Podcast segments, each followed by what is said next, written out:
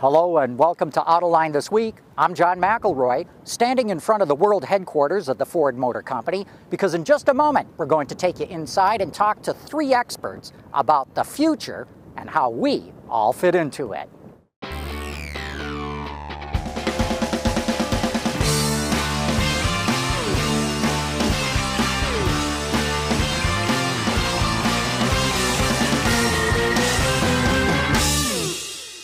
Here is your host, John McElroy. As I said, we're going to be talking about the future, but not just with cars. We'll be looking at a variety of topics, including design, fashion, societal trends, and I've got three great experts to be talking about that today, including Sheryl Connelly, who looks at all global trends in futuring for the Ford Motor Company. Gadi Amit, the president of New Deal Design, and you, are going to be very interested in some of the things that he's designed. Also joining us are John Gerzema, the executive chairman of BAV Consulting, which I understand is part of Burson Marsteller as well. That's correct. Very good. So let's get into it. You know, I, who knows where this conversation is going to go? Let's start out talking about big trends in transportation, or let's call it mobility, okay. because I think that's a better way of doing it. Sheryl, why don't I talk with you to start with, in that automakers are facing government regulations all around the world to boost fuel economy, cut CO2, or really greenhouse gas emissions. They're coming out with hybrids and plug-ins, battery electric cars, now fuel cell cars are hitting the market, but they haven't really caught on. Even in the United States, the largest market in the world for these kinds of vehicles, they're like 3% of sales. How do you think we're going to resolve this? How is the auto industry going to resolve trying to meet these government regulations when the public just does not seem to be on board yet? Well, I think it's all about how you frame the question because I am not sure it's the automo- automotive industry that will resolve that question ultimately. And as the in house futurist for Ford, my job is to kind of make sure that we're looking outside of our industry. We're looking at global shifts. Um, societal, technological, economic, environmental, and political arenas we can't predict the future, but we can certainly try to prepare ourselves so that we learn to expect the unexpected. And Ford's strategy in that regard specifically has to surrender to the idea that we don't know. We don't know and we can't know. So we have these parallel paths of innovation where we're trying to improve, you know, uh, fuel cells, um, hybrid, pure electric. But we also can do amazing things on just your traditional uh, gas engine. So with the EcoBoost, it's one of our most successful and popular engines on the marketplace. And so you look at um, famous innovators like Clay Christensen who talk about that the innovation in these things are maybe our best path. Disruptive innovation could be wonderful, but there also could be um, seismic change from incremental um, innovation. So we're trying to cover all of our bets. Gadi, what role does design play in this? I mean, here you're, tr- and, and we, sh- we should let the audience know you've designed the Fitbit, which has launched a, a revolution in, in personal health and exercise. Is it design that's going to do this? And just to add to that, I, I um, designed a few years ago a system with a company called Better Place that was trying to deploy uh, infrastructure for electric cars. I think design has a major role in creating um, new advanced technologies more appealing and more readily, um, say, connecting with uh, the, the, average consumer. I think typically uh, technologies that are uh, right at the cutting edge are not the most uh, communicative, not the most enjoyable, and so on. And if you take a company that does it correctly, let's say like Tesla, they put the whole package together, it's something different. It becomes, it, it, it, it is breaking through some barriers and making people uh, gravitate towards the product rather than uh, being convinced or over uh, pushed towards the, uh, the product, let's say by regulation and so on. So I'm a great believer in a consumer open market where design has a major role to make these uh, more um, ecologically friendly uh, vehicles uh, more uh, appealing. What would crack the code to do that? I mean, from your, your vantage point, not as an automotive designer, as an outsider. So, two things in my opinion. One is a highly complex technical uh, topic, which is range and anxiety. How do you deal with that? But another is something that people don't pay attention to. It's not electric car any longer. Actually, even our gas cars are not uh, gas cars. It's our digital environments We actually text, which we don't like to admit.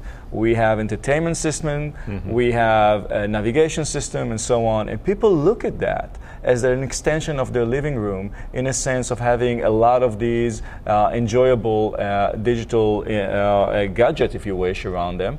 And I think there is a way that we could take that digital brilliance and weave it into the car, create uh, opportunities for people to lean back a little bit and enjoy the digital experience, leaving the car to drive a few miles. You know, it's still, you know, uh, traffic jam and you don't want to deal much with driving. And then later in the, let's say, around the corner when it's open road, you could actually uh, uh, kick into uh, your driver mode and, and, and enjoy the car. So I think digital technology within the car should really leap forward and allow people to enjoy um, digital experience rather than being uh, just mere drivers. Yeah, and think, yeah, and I think Gadi, to, to build on that point, getting millennials, that's that's their life, yeah. right? That's yeah. how they think. And if you think about their definition of exploration today, yeah our definition of exploration would have just been physical transportation. Yeah. Their definition is sort of digital freedom and digital expression, and so the, the merging yeah. of those two worlds, I think, is incredibly important. Yeah, and I think the just to add to that, the whole uh, topic of ownership of a car is being transformed now, mm-hmm. Mm-hmm. and um, I know that, for instance, a lot of my designers live in San Francisco and they prefer not to own a car, but they take a car by Zipcar for two hours or they use Uber and so on. So all these combinations are going to be out there. I actually think that we'll have a hybrid future rather than mm-hmm. uh, in the sense that we'll have multiple models, mm-hmm. and people will hop between these models as they wa- as they wish. So that's actually a very interesting and I think beautiful future. Mm-hmm. It is, I, and you you know the millennials are a really great example because you know they're the youngest members of the consuming market right now and so their preferences can kind of give us a cue as to what we might see in the future. And when we look at yep. the difference between millennials and baby boomers, you, their attitudes towards a vehicle, car ownership, or even getting your driver's license are fundamentally different. Yep. So today in the U.S., uh, seven out of 10 uh, 16 year olds do not have their driver's license. And the numbers are down not just for 16 year olds, but 17 year olds, 18 year olds, yep. and 19 year olds. And, and to Gadi's point, the miles driven by the people 21 to 30 years of age also down. So, as an automotive manufacturer, we have to ask ourselves what are the societal influences that are changing. So, when when some of us were coming of age, if you were a baby boomer, for instance, you got your first car was a rite of passage. It was what we like to say the gateway purchase into adulthood. Um, now, our kids, any one of our kids would argue that their first cell phone was their gateway yeah. purchase into adulthood. And so we this this uh, convergence of technology and constant connectivity are things that are changing. Um, what mobility means. It is. But, John, I want to ask you there's, uh, of course, global variations and looking at all this kind of thing. So in the United States, as Sheryl just points out, we're seeing mm-hmm. fewer and fewer teenagers getting their driver's license. Meanwhile, in China, car sales are going crazy. Sure. There still is that rite of passage that's taking place there. Sure. How do you see this evolving on a global basis, this, well, this development? Yeah, and I think, John, to be a marketer, you've got to obviously look at the culture and the context. And, you know, in China, for example, in our data and BAV, we see young Chinese millennials, their aspirations are not their parents, their aspirations are other global millennials around the world. So they feel far more connected to kids their age in other countries. So I think you've got to look at those contexts. I think Sheryl raised a really important point about not only technology and the way that they're thinking, but also we've got economic constraints. You're looking at student loan uh, challenges here, you know, in the U.S. and in other parts of the world, different levels of disposable income, and all these, I think, have a factor to play. You figure out about how to get get people to um, to drive and to own a car. But I, I want to go back to what Guy said. It was so interesting. I think it's so important to think about the fact that there could be multiple models of ownership. You know, I was uh, at a conference, South by Southwest, and Brian mm-hmm. Chesky was there, and he raised a great point. He talked about the average length of a power tool, right? So if you bought a power tool today, what's the average length that that's been used? Take a guess. Once. Right. Total time it's only been once. 14 minutes. 14 right? minutes. Oh my gosh. So then that becomes Of course, it's been in the garage for 20 years. Right. so yeah. then it becomes a question of utility. And yet at the same time, you've got you know Airbnb and One Fine Stay and these other companies like Neighbor Goods in San Francisco yeah. that are helping you take your purchases and make them become assets in the sense that they, they continue to yeah. sort of you know derive revenue for you. So I think it is a multiple sort of consumer producer model that's emerging. And I think that the reason why those, that you have to look underneath why those things are popular, and part of it is a financial constraint, right? So you've got Definitely. you got young people, those millennials who were promised the world and an oyster, you know, and the the job market hasn't received them the way that they had hoped or anticipated. But they do have an appetite for the finer things, and so one way they can still partake in that is to rent, to borrow, to share, to Yeah. collaboratively consume. Um, but even if the finances aren't what holding you back, there are lots of people that say ownership is a lot of responsibility. It means insuring, maintaining, storing, um, and then beneath all of that, it happens to be a really sustainable solution. But just to, to, to peg into that uh, notion, if we talked about these millennials as people who have uh, a complete digital culture, they're immersed with that, that's their experience. What I think is not there is that the experience of driving didn't become digital. So if I'm renting a car, it takes me a long time until I figure out how to get my uh, phone to to get the music through the, the, the new car and so Right. on. So what will need to happen, I think, is some level of openness by the car companies to allow uh, or to embrace, if you wish, the, this digital culture around it and, and open up so people could have a meaningful hour or two of a, a rental car or a zip car and then they see that they could, you know, enjoy it through their digital way of life and then maybe the next one will be a weekend and so on. So I think there is some kind of a, a separation of experiences. Uh, my generation um, experienced things more mechanically. Uh, maybe my daughters are completely immersed in, in, in, in the digital, digital culture, and we need to somehow bridge that.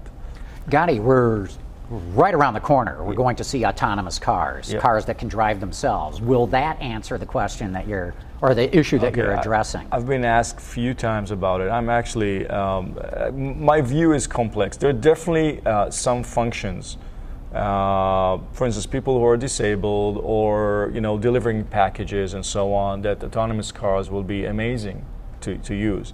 At the same time, I think for a lot of people, including millennials, the experience of driving fast in an open road and enjoying it is still there. We're still physical animals. There's still visceral connection to what we do, to the motion and to emotions that come with that. Now, later, around the corner, you drove and you got stuck in a traffic jam. Over there, you probably want to push a button and say, Take me home. So we will have some, again, a, a hybrid reality in which multiple uh, use modes are going to be used. Uh, sometimes in a vertical way, let's say to deliver packages, but sometimes my ideal car is a car that I drive for fun, and then when I'm getting stuck in traffic, it basically does all that, and I could do other things. I, I think that um, the, the joy of driving is, is still one of our pillars within Ford. Yeah. Uh, but the reality is, globally, and I think it's Frost and Sullivan that put this quote together, um, something to the extent that the average speed traveled worldwide is about 25 miles per hour. And so there are pockets, it's not evenly distributed. Yeah. So there, you know, here in the U.S., there's still lots of opportunities to have that pedal to the metal, the wind in your hair, the open roads ahead, and that is part of the romantic view of car ownership. Um, but for other parts, that's not a reality. And we've heard Bill Ford, our uh, chairman, talk about his fear. What if we continue to add more vehicles to the road? That that may not be an ideal solution if it Yep. creates global gridlock. that and, and the, the dynamic of urbanization. You know, Sure. Sammy Hagar back in my day had this famous uh, song, I Can't Drive 55, and I think that's pretty much the norm now in New York and, Yeah. and in Singapore and other places. John, you, you, look at things all over. Uh, as Sheryl points out, I think there's roughly a billion cars on planet Earth right now. Uh, it, some projections would suggest in a couple of decades we might double that, two billion cars. Yeah. It ties right in with population growth. We're at what, six billion now, headed to nine? What's that going to do to maybe not just mobility, but society in general? Well, it's going to put all kinds of stress on our on our resources. I'm, you know, as a global traveler, business person like Sheryl, and um, sorry, totally say that again. Yeah. I'm so jet lagged. Yeah. So uh, what I think about uh, this time today is that there's this huge shift, and I've gone back and like as a global traveler looked at um, spending time in Beijing in '90s and in Vietnam and. and the early 2000s, and you just literally saw this dramatic shift, right, going from bicycles to you know motorbikes to cars. So it's a tremendous stress that's going to be put on our on our infrastructure. Do you see it that way, Gadi? I first I totally agree, but I do think that a lot of the solutions are within the design domain. I think we used to have uh, old Ford trucks that are still out there. People will fix them. Today, you cannot fix a car. You need, you know, you need a whole shop uh, you know, with computers and so on. And the same thing I say uh, to the industry I'm familiar with, uh, let's say the mobile phone industry, being able to repair and hold to an object, uh, let's say five, seven, ten years, rather than discarding it after two, three years, will solve that problem. Do you see that happening instead of this disposable I- I- throwaway electronics? I see the yearn for that. I know uh, a lot of the designers in my studio bought um, small, clunky motorcycles. And I asked them why. And they said, because I can fix them. And I like to get my hands dirty with grease and I like to fix them. And I could still control it. And people like that. So building all these human qualities, uh, people still want to be able to maintain the same same object that they have a lot of uh, embedded memories. They just want to maintain it longer. And I think we should, uh, as design community, as in the industries, I'm talking both the mobile industry and the car industry, allow cars and any object to live longer, be uh, service better, maybe uh, change more uh, engines, change digital brain, whatever. This is really a, a crucial uh, challenge for the designers around the world, and I think we can do it. Well, you know, the, the average car in the U- U.S. today is 11 and a half years. So they've already achieved that. But to your point, uh, so much of the technology in those older cars is outdated. Yeah. Even in luxury cars, it's outdated, and there's no easy way to upgrade it. Yeah, try to upgrade a Bluetooth uh, software in, in one of the modern cars. I'm not talking about something from the 70s. It's impossible. Well, one of the things that actually Ford is trying to address, because you do have this thing, you, you have a, a durable good, a, a car that's a, a decade old, you got a cell phone that's a couple months old, and you want to, you know it's going to change. And so we actually do have this open architecture to try to make sure that we can stay abreast of that. And we've engaged in many more strategic partnerships, so uh, we're not just looking at what other auto manufacturers are doing, we want to know what other consumer electronics providers are doing. So we have a program called OpenXC where we invite, we have taken proprietary systems and made them open source so that we can tap into the minds of these two and have them collaborate and make the, the vehicle experience better. And I guess fundamentally, then you start to say, you know, companies like Ford don't see themselves as just selling vehicles, but we're selling mobility in all shapes, sizes, and colors. I think that also taps into the mindsets we were discussing earlier of the next generation car buyer, right? They're Yeah. thinking in terms of apps that are buggy. You know, my Yeah. daughter said to me, "Well, this Yeah. app is a little buggy." You know, they got to work it out. Well, they understand there's versions of 2.1, 2.2, and everything. And so this is a, a far more organic process, I believe. Yeah, and I think um, I think th- the good news is that we are now suddenly aware of it. There is a big word called interoperability between you know software and hardware components, and in cars you always feel it. You know, there's one part that is still harkening back on uh, technology that was tried and true for the last 30, 40 years, and then there is a new Bluetooth thingy that is buggy and so on. And, and uh, that is part of maintaining the life of a car or of any object is again making sure that it's uh, fully functional and enjoyable. Very important. I mean, I actually want to chime in here. I am not sure the term mobility is giving us enough of these human uh, emotional values. It's a very utilitarian uh, uh, economics. I mean, uh, you know, professors of economics will use it. I think to some degree we need to find, and I understand why it's used. I, we need to find a new vernacular that will embed the emotional side of the experience of new quote unquote mobility with the utility of it. I, I, I completely agree. Um, and I, I think there's an irony that, you know, we talk about our mobile phone and, Yeah. you know, but when we talk about that mobility, we're not talking about the same mobility in terms of planes, Right. trains, automobiles. But at some point, there is in the abstract this intersection. yeah. And I would, it actually takes me to a different point that, you know, fundamentally, one of the questions that Ford is trying to answer is what is the future of mobility? And I often say, as a futurist, that that, that question can't be answered until you figure out things like what's the future of work? You know, how many people will work from home? Where will there be mm-hmm. virtual employment? And you can't answer that question until you understand the future of education. And the future of education will mm-hmm. be about government stability and economic inputs. You know, so you start to see just how complex um, and holistic tackling these problems become. And, and yet, I just to, to back to that, to me, the anchor is the human being. Mm-hmm. We still want to interact. So a lot of the experiment with remote workers uh, didn't really deliver. And we've seen, for instance, Yahoo actually called everyone in back. We, we are interacting now. We're enjoying it. We- there's, there's nothing that technology could actually deliver on that. And w- with that said, what I want to say is we should be more mature with expectations from technology. Technology cannot solve education. Cannot, technology cannot solve issues with workplace and so on. So we will still be traveling to meet people because we humans, we are social animal. We want to interact with people and enjoy it. The question is, how are we going to do that? How frequently are we going to do that? What's going to be the journey like?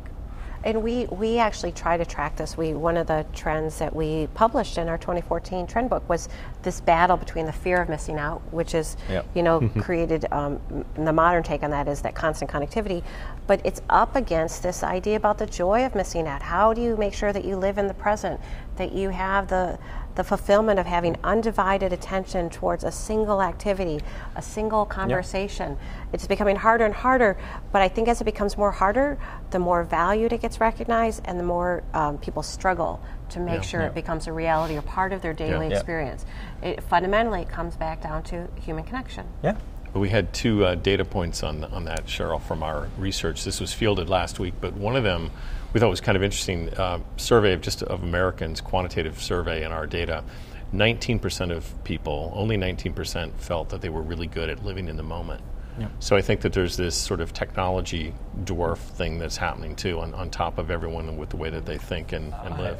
I just want to second that. I think one of the biggest challenges I have in the day to day communication with clients, and some of them are the largest uh, tech companies, is to push back against this massive wall of data that is attacking you as a human being, and you want to basically sift through the clutter and get only the relevant one and be able to be in the zone and actually enjoy it rather than being bombarded or chased by that. Yeah.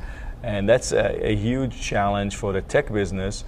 Um, and to some degree, it reflects on what happens now in cars because people text while driving, and they will continue to text no matter what we'll do because this is part of their experience. So we need to change that experience to allow them to enjoy the moment of driving and listening to music without being chased by events.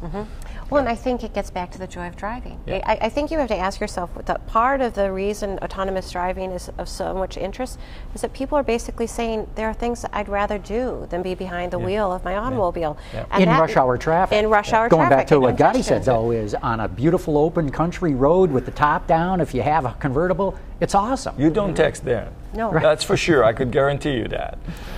and it's and this isn't a problem just for drivers. I mean, we w- in the work that we did Yeah. with John, we talked about the number of pedestrians that are, you know, they're walking and texting or, or Yeah. talking, and and we actually cite a statistic that talks about the number of pedestrians that have shown up at, in hospital emergency rooms due to text, cell phone text related accidents or injuries has increased, I think, 300% Well- in recent years. Yeah, and our other data point that from our research from last week that we just fielded is um, 78% of Americans would uh, give up sex before their smartphone, which is an indictment on uh, something. I'm not going to go. No wonder this country is. is all messed up, right? Uh, We've got our priorities wrong. Yeah, very interesting. Is this taking over our lives completely then? I think that's what we're saying. I mean, I think that for every trend, there's going to be an opposite trend, and I think we're seeing a lot of that in, in our work. You know, you see the rise of, of a company like Etsy, Yeah. something like well over three billion dollars in sales, which is about handcrafted goods in a very organic sort of physical marketplace. I think that's exactly. So the there is this conflicting messages here. So people are amazingly viscerally connected to their mobile phone and through that to the digital world, but they're hearkening on yesterday's craft. And Right. they want they, they Right. want to have their own you know little tchotchke that they did and, and they want to sell it and want to share it. It's less about making money out of it as, as, as to say, hey, I can do it. And, and, and these are two powerful um, uh, elements that for me are a, an, an amazing opportunity for design. How we Mm. create meaningful, personable objects that are still delivering this digital experience, and sometimes, not always, sometimes. So crafted, handcrafted, craftsmanship is Exactly. going to play an element even though it might be with a high-tech object. A- ability to customize, personalize, craft your experience. Which, by the way, the car industry is way better than the the, Yeah. uh, the tech uh, industry. Way better. About 25% of uh, the car is more or less uh, your own selected options, uh, both on utility, like you know engine and so on, but also on color, you know, uh, type of seats and so on. Um, but again, I see that as a great opportunity. Yeah.